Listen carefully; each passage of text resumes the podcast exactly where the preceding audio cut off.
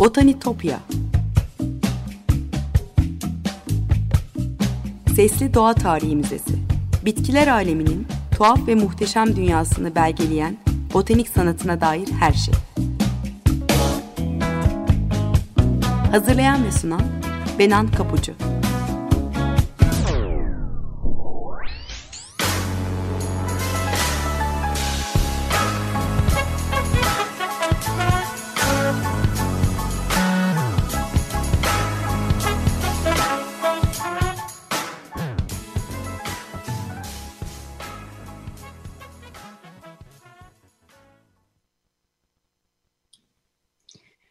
Merhaba sevgili Açık Radyo dinleyicileri. Botanitopya'ya, bitkiler aleminin tuhaf ve muhteşem dünyasına hoş geldiniz. Anlatıcınız ben Benan Kapucu.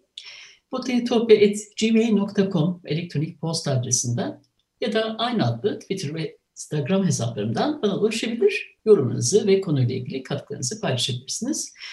Bazı programlarda yayın sırasında bahsettiğim konuları görsellerle de destekliyorum ya da kaynaklarımı, anlattığım hikayenin özetini paylaşıyorum. O yüzden takipte kalırsanız çok çok mutlu olurum. Eski programlara ulaşmak isteyenler için de hatırlatayım. İsterseniz Spotify'dan, Açık Radyo Podcast'in üzerinden ulaşma şansınız var. Sevgili dinleyiciler, bugün yine çok değerli bir konum var. Onunla sohbet edeceğiz. İstanbul Üniversitesi Fen Fakültesi Biyoloji Bölümü Botanik Anabilim Dalı öğretim üyesi Profesör Doktor Osman Erol. Hoş geldiniz Osman Hocam programa. Nasılsınız? İyi misiniz? Hoş bulduk. Teşekkür ederim. Sağ olun. Bugün sizinle çiğdemi konuşacağız. Crocus'u konuşacağız. Evet. Öncelikle ben şunu sormak istiyorum.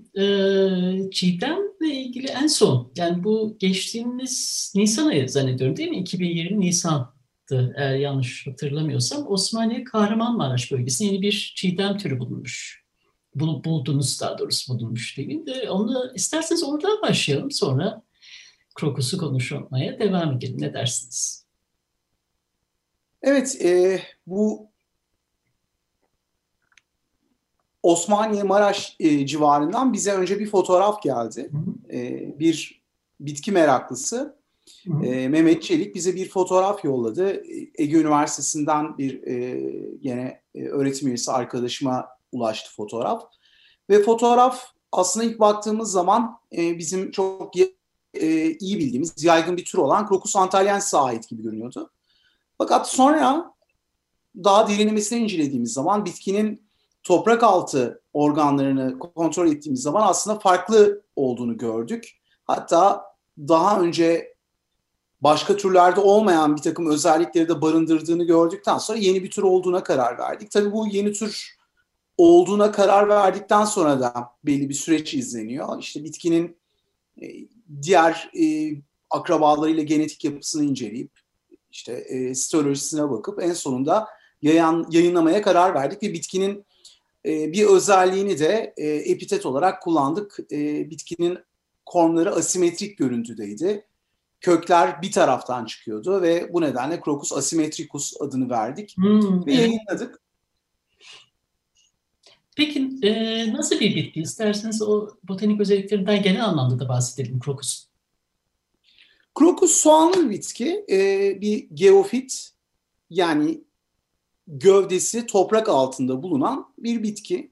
Yazın sıcak ve kurak koşullarında bitki uyku halinde kalıyor. Daha sonra sonbaharla birlikte yeniden canlanmaya başlıyor. Yani uyku halinden kalkıyor. Bir kısmı sonbaharda çiçek açıyor. Bir kısmı ise ilkbaharda çiçek açıyor krokusların, çiğdemlerin. Sonbaharda çiçek açanlar köklerinden önce, köklerini vermeden önce hemen çiçek açabiliyorlar. Ama ilkbaharda çiçek açanlar gene sonbaharda uyanıp köklerini verip arkasından ilkbaharı bekliyorlar ve ilkbaharda çiçek açıyorlar. İki tane büyük grup var aslında. Bunlardan işte bir tanesi dediğim gibi sonbaharda çiçek açanlar, diğeri ilkbaharda çiçek açanlar, ama uyanış her zaman sonbaharda başlıyor toprak altında. Peki Türkiye'de nasıl bir yayılım var? Nerelerde? Türkiye'de daha çok Güneybatı Anadolu'da çeşitlilik gösteriyor. Ama tüm Türkiye'de yaygın bir cins Crocus. Yani işte İstanbul'dan Artvin'e, Artvin'den Hakkari'ye kadar Orta Anadolu'da krokuslara rastlamak, çiğdemlere rastlamak mümkün. Anadolu'da çok eski zamanlardan beri biliniyor. Hititlerden beri biliniyor bu bitki. Hititlerin meşhur bahar bayramlarında, Antahšum denen bayramlarında toplanıp törenle tanrılara sunulduğu düşünülüyor. Çünkü orada tarif edilen bitki krokusa uyuyor. Hatta bunun bugün günümüzde de kormları tüketilen Crocus ancyrensis olduğu tahmin ediliyor. Günümüzde de almıştı, değil mi? Efendim? Safran türü. Safran mı acaba o, yoksa Hititler? Yani kabartmadan ziyade tarifler çiğdeme uyuyor ve tabii etrafta bu kadar bol bulunup soğanları yenen başka bir bitki yok. Günümüzde de aynı coşkuyla baharda bunu çocuklar toplayıp yiyorlar. Belli bölgelerde baharda yemekleri yapılıyor ve satılıyor belli türler. Tabii her türünü yemek mümkün olmuyor. Her türün kormları bu kadar lezzetli olmuyor. Ancyrensis kormları ya da Crocus cancellatus kormları oldukça lezzetli ama bazı türler içerdiği kristaller nedeniyle, oksalat kristalleri nedeniyle batıcı lezzetli. Yani kolay kolay tüketilebilen türler değil. Ama ancyrensis tüketiliyor. Bunu biliyoruz. Günümüzde de tüketiliyor. Crocus cancellatus tüketiliyor günümüzde de. Ve dediğim gibi yani aynı coşkuyla çocuklar toplayarak bunları tüketiyorlar. Hititlerden, affedersiniz sözünü kesin. Buyurun siz. Hititlerden biri bilindiği biliniyor. Esas Crocus'un betimlerine, Crocus sativus betimlerine rastlanıyor. Bu işte Girit adasındaki antik uygarlıklarda vazoların üzerine betimlenmiş safran. Ve bu betimlerden biz safranın varlığının bilindiğini, Crocus sativus'un varlığının bilindiğini anlıyoruz. Ne yazık ki işte başka bitkiler gibi tohumları ya da bitkinin kendisi fosilleşerek günümüze kadar uzanamıyor. O nedenle betimlerden ya da çizimlerden takip edebiliyoruz tarihçesine. Şimdi besin olarak tüketiminden bahsettik. Ben de şöyle bir not var. Bilmiyorum, size sormak istiyorum. Bilmiyorum doğru mu? Türkiye'de çiğ olarak ya da külde pişirilerek yeniyormuş. Ayrıca yemeğe de yapılmış. Evet. Yemekler arasında çiğdem pilavı var. Çiğdem aşığı, çiğdem sütlüsü gibi yemekler varmış. Enteresan geldi bana. Karadeniz bölgesinde una bulayıp kızartması yapılıyormuş. Duydunuz mu bilmiyorum. Ben duymadım. Una bulanıp kızartmasının yapıldığını ben de duymadım ama evet, pilavı ve tatlısı yapılıyor. Sütlü yani, bir tatlısı yapılıyor. Ben kıyıp deneyemedim. Yani o kadar bitkiyi yemek olarak tüketmeyi kendime yediremedim. Ama tadını merak edip yediğim oldu. Oldukça lezzetli, çiğ kestane tadında şeyleri var, kormları var bitkinin. Bu arada korm özelleşmiş soğan tipi aslında, sert soğan dediğimiz özelleşmiş soğan tipi. Zaman zaman soğan da diyebiliyoruz ama tam karşılığı, botanik karşılığı bitkinin toprak altındaki yumrularının korm, krokusların. Bir de bizim çiğdem dediğimiz ama aslında çiğdem olmayan türler de var. Colchicum. Nasıl okunuyor hocam? Colchicum'un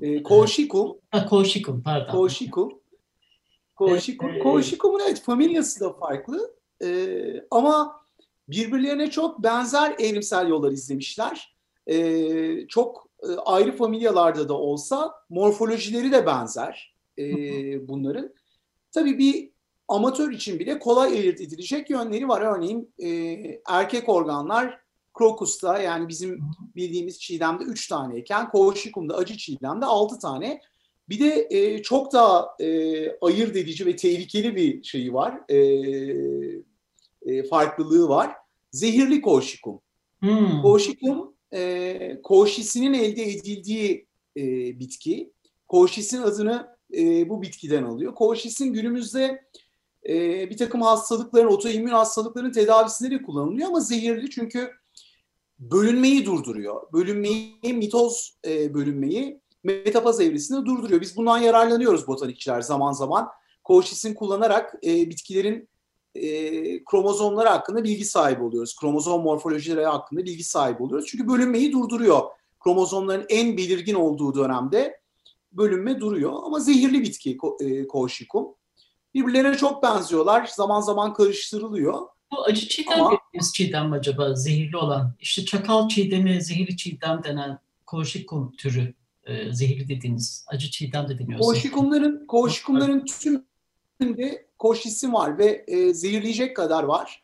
Eğer tüketilirse tehlikeli. Crocus'ta böyle belirgin toksik bir madde yok ama dediğim gibi bazılarının kormlarında çok yoğun bir biçimde kristaller var. Bu kristalleri küçük mikroskobik cam kırıklarına benzetebiliriz. Tükettiğiniz zaman özellikle yumuşak dokularınıza batıp size zarar verebilir. Ama böyle zehirli bir etkisi, eğer çok alerjik değilseniz, vücudunuz anormal bir reaksiyon vermiyorsa buna, çok ciddi zehirlenmelere yol açabilecek bir bitki değil Crocus Colchicum, ama tehlikeli bir bitki tüketildiği zaman. Hocam ben sizi bulmuşken, bir çiğdem uzmanını mı diyeyim ne diyeyim, Crocus uzmanı bulmuşken, bununla ilgili onlarca yayınınız var, gördüm yayınlarınızı ben de, o yüzden sizi bulmuşken de sormak istiyorum, şeyi merak ediyorum. Ben işin biraz bu kısmını ilgilendiğim için. Yaşar Kemal'in İnce Mehmet'te bahsettiği bir sarı çiğdem var. Muhtemelen kendi bölgesindeki çiğdemden bahsediyor. Hangi tür olabilir sizce bu sarı çiğdem? İnce Mehmet'te geçiyor. Hatta okuyayım isterseniz bir nasıl bahsediyor. Şöyle Ali Dağ anlatmış. Sarı çiğdem çiçeklerinin sapları yok denecek kadar kısacıktır. Toprağa yapışmıştır. Kayaların aralarına sapsarı bir halı serilmiş gibi olur. Güneş rengi, mor sümbüller diz boyudur. Menekşeler ıslak, göz gözdür, parıldar. Kırmızı çiçekler açar. Kırmızıları hiçbir kırmızıya benzemez. Billur kırmızısı, tatlı sıcak. Yerden fışkırırcasına bir yeşil türer. Bir hoştur. Ali Dağ'dan aşağılara bakınca yeşilin yağmur gibi yağdığı sanılır. Bulanık, kayalar benek benek, türlü renkle nakışlanmıştır. Hava burcu burcu çiçek kokar diyor. O kadar hoş bir anlatım ki. Sizce buradaki sarı çiğdem hangisi olabilir? Merak ettim, bilmiyorum, size sorayım. Kuvvetle muhtemel Crocus chrysanthus. Crocus chrysanthus bir de çok güzel betimlemiş Yaşar Kemal. Ben İnce Memed'i lise yıllarında okumuştum. Ama şimdi siz okuyunca geri dönüp bir daha okumam gerektiğini anladım. O kadar güzel betimlemiş ki gerçekten belirgin bir çiçek sapı yoktur Crocus'ların. Toprak altında çok küçük bir parçaları vardır ve çiçek tüpü yukarı doğru uzanır. Ve çok güzel betimlemiş aslında. Müthiş bir gözlem. Bir botanikçi gibi betimlemiş bitkiyi. Crocus chrysanthus'u muhtemelen diyorsunuz muhtemelen. Yani bir de o kadar güzel, hakikaten bir gözlem, derinlikli bir gözlemle betimlemiş ki bir botanikçi için ne kadar yararlı diye düşünüyorum. Biz daha önce Botanitopya'da yine Cihan Erdönmez'le Yaşar Kemal'in bitkileri üzerine sohbet etmiştik. Bu arada dinleyicilerimiz, onu da hatırlatmış olayım dedim, onu da dinleyebilirler. Hakikaten çok ilham verici diye düşünüyorum. Peki, bir de merak ettiğim bir şey daha var hocam. Bilmiyorum ne dersiniz? Ben de zaman zaman programlarda eski kitaplara dönüp bakıyorum, dinleyicilere de onu da anlatıyorum. Mesela 1600'lerde yapılmış Hortus Viridus, Crispin Van de Passen'in kitabından konuştuk bir programda ve orada karşına bir sayfada şey çıktı.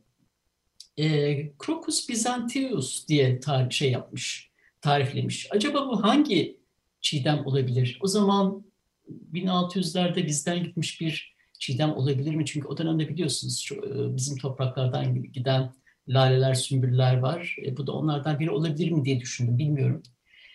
Ama belki bu çiğdem bile olmayabilir. Ne dersiniz?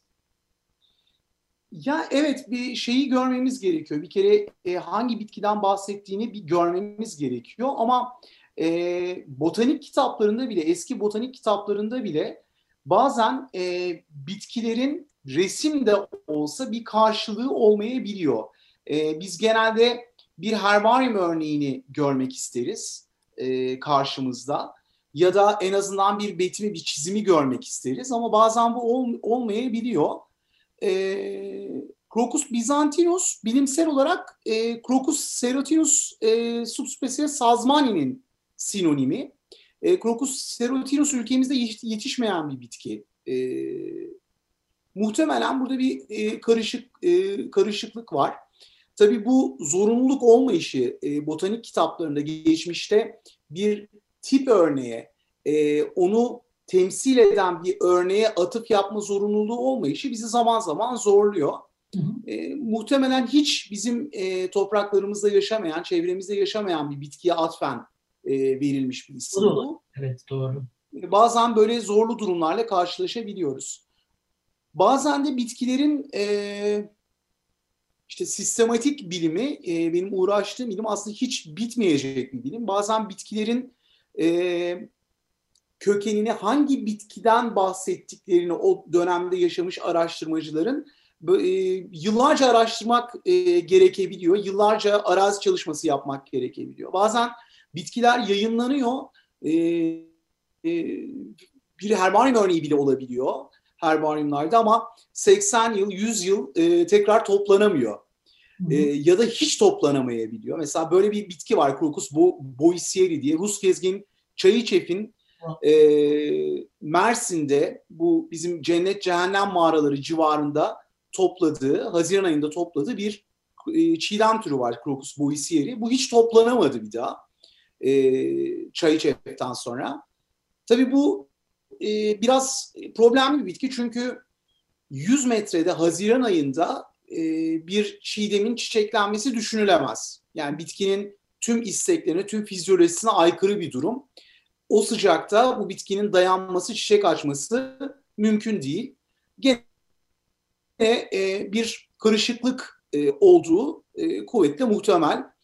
Ama böyle bitkiler var hiç toplanamayan. Yani geçen gün, bundan 3 gün kadar önce 20 yıldır toplanamayan bir bitkiyi bulduk. Hmm. Evet, yani Crocus candidus'u bulduk. Bu tabii sevindirici. Bize çok destek olan bir insan grubu var Türkiye'de. Bu da çok sevindirici. Bunlar evet, bitki meraklıları. Crocus meraklıları varmış. Evet, bu bitki meraklıları fotoğraflarını çekip bitkileri zaman zaman bize nedir diye gönderiyorlar. Tabii biz teşhis etmeye çalışıyoruz. Fotoğraftan bitki teşhis etmek çok zordur. Bazen elimize alırız bitkiyi, bitkiyi elimizdeyken bile teşhis edemeyiz ama fotoğraftan etmek de çok zordur. Eğer teşhis edemiyorsak ya da bize değişik göründüyse mutlaka örneğini isteriz ya da biz gider bakarız.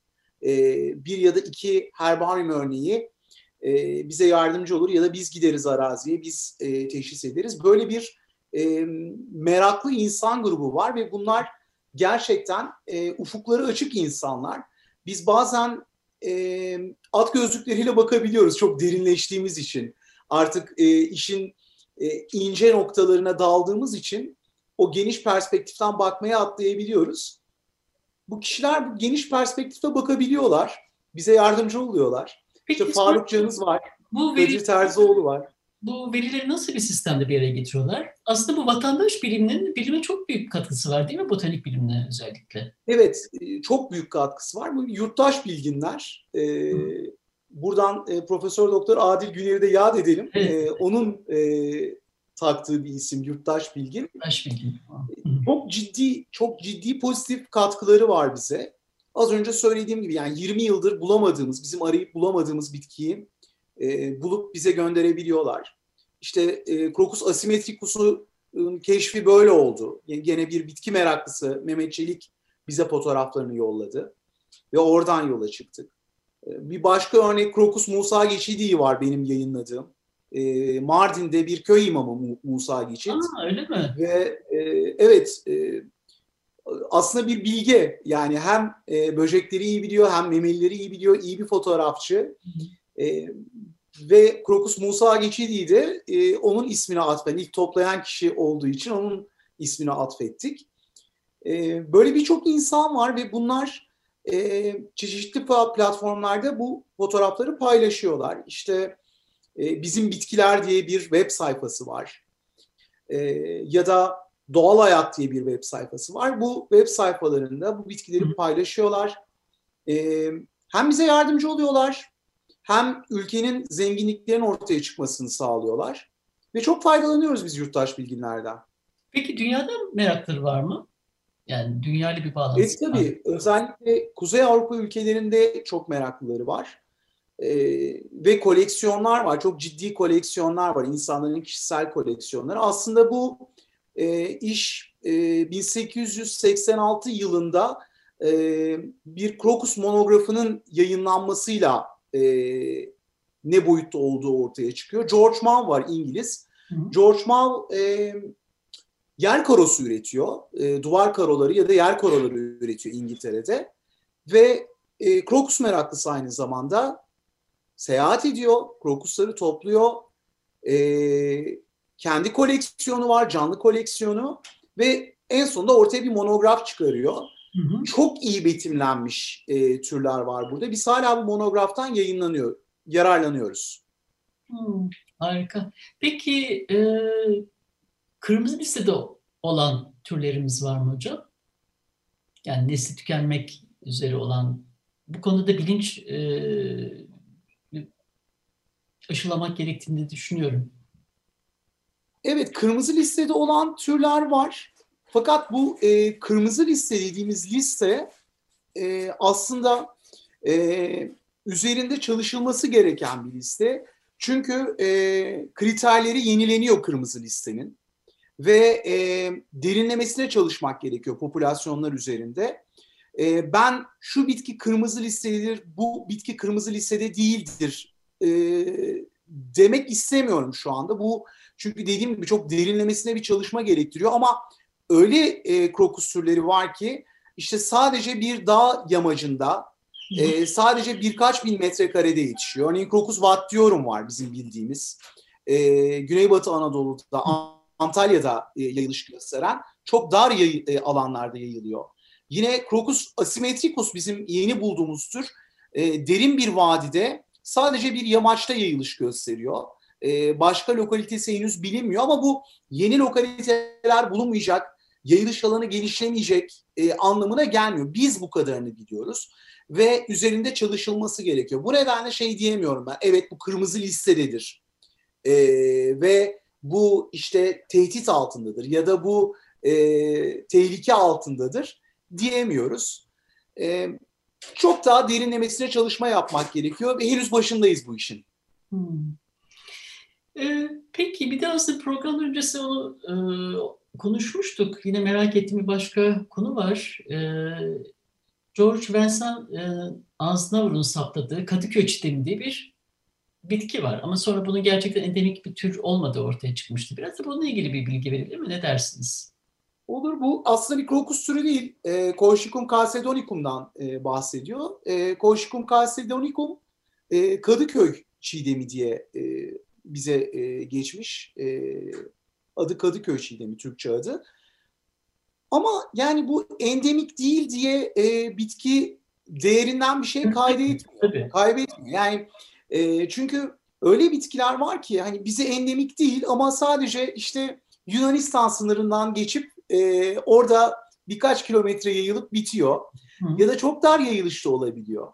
Ya da aslında bizim endemik dediğimiz bazı bitkiler botanikçilerin doğal örtüye bakışı nedeniyle Yunanistan'da, Yunan adalarında da yayılış gösterebiliyor. Mesela Crocus candidus böyle bir bitki. Aslında endemik diyoruz ama bu Yunanistan topraklarında da yayılış gösteriyor. Bu Davis'in, Türkiye Florası'nın editörü Davis'in Doğu Ege adalarını Türkiye'nin doğal uzantısı olarak görmesinden kaynaklanıyor ki bu doğru. Anakara'nın bir parçası. Floristik olarak da, jeolojik olarak da anakarının bir parçası. Yani bitkinin Colchicum chalcedonicum'un endemik olmaması onu değerinden bir şey kaybettirmiyor. Hala değerli ve hala güzel bir bitki. Peki hocam son 1-2 dakikaya girdik. Ne konuşalım dersiniz? Nasıl bir mesaj verin dinleyicilerimize özellikle Crocus konusunda? Çünkü merakları da çok. Belki yeni meraklar da kazanabiliriz bu konuda.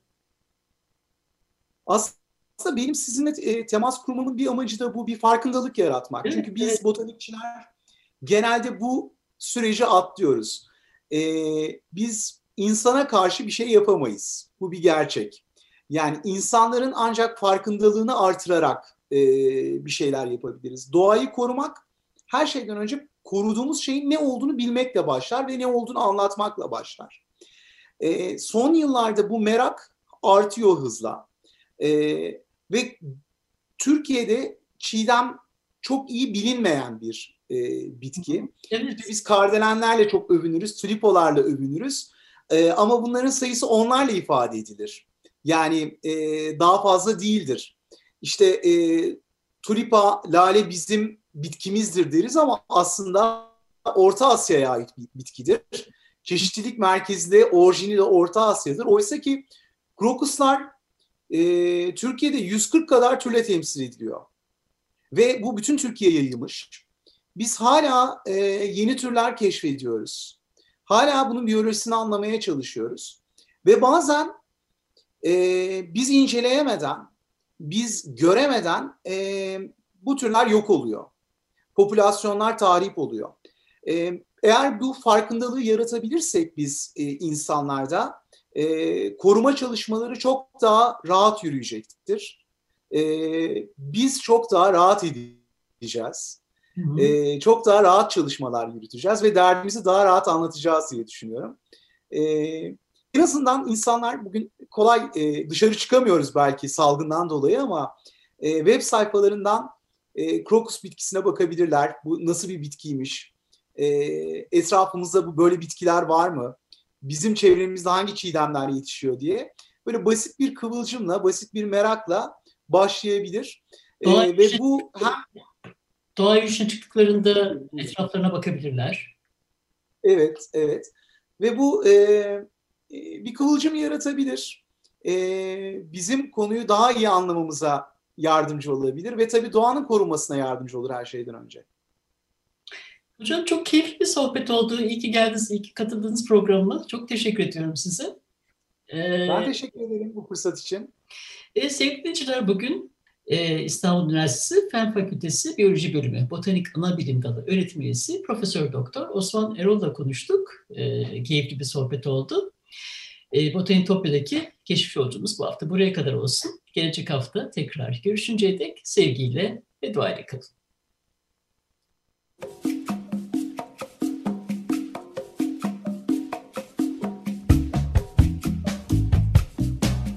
Botanitopya.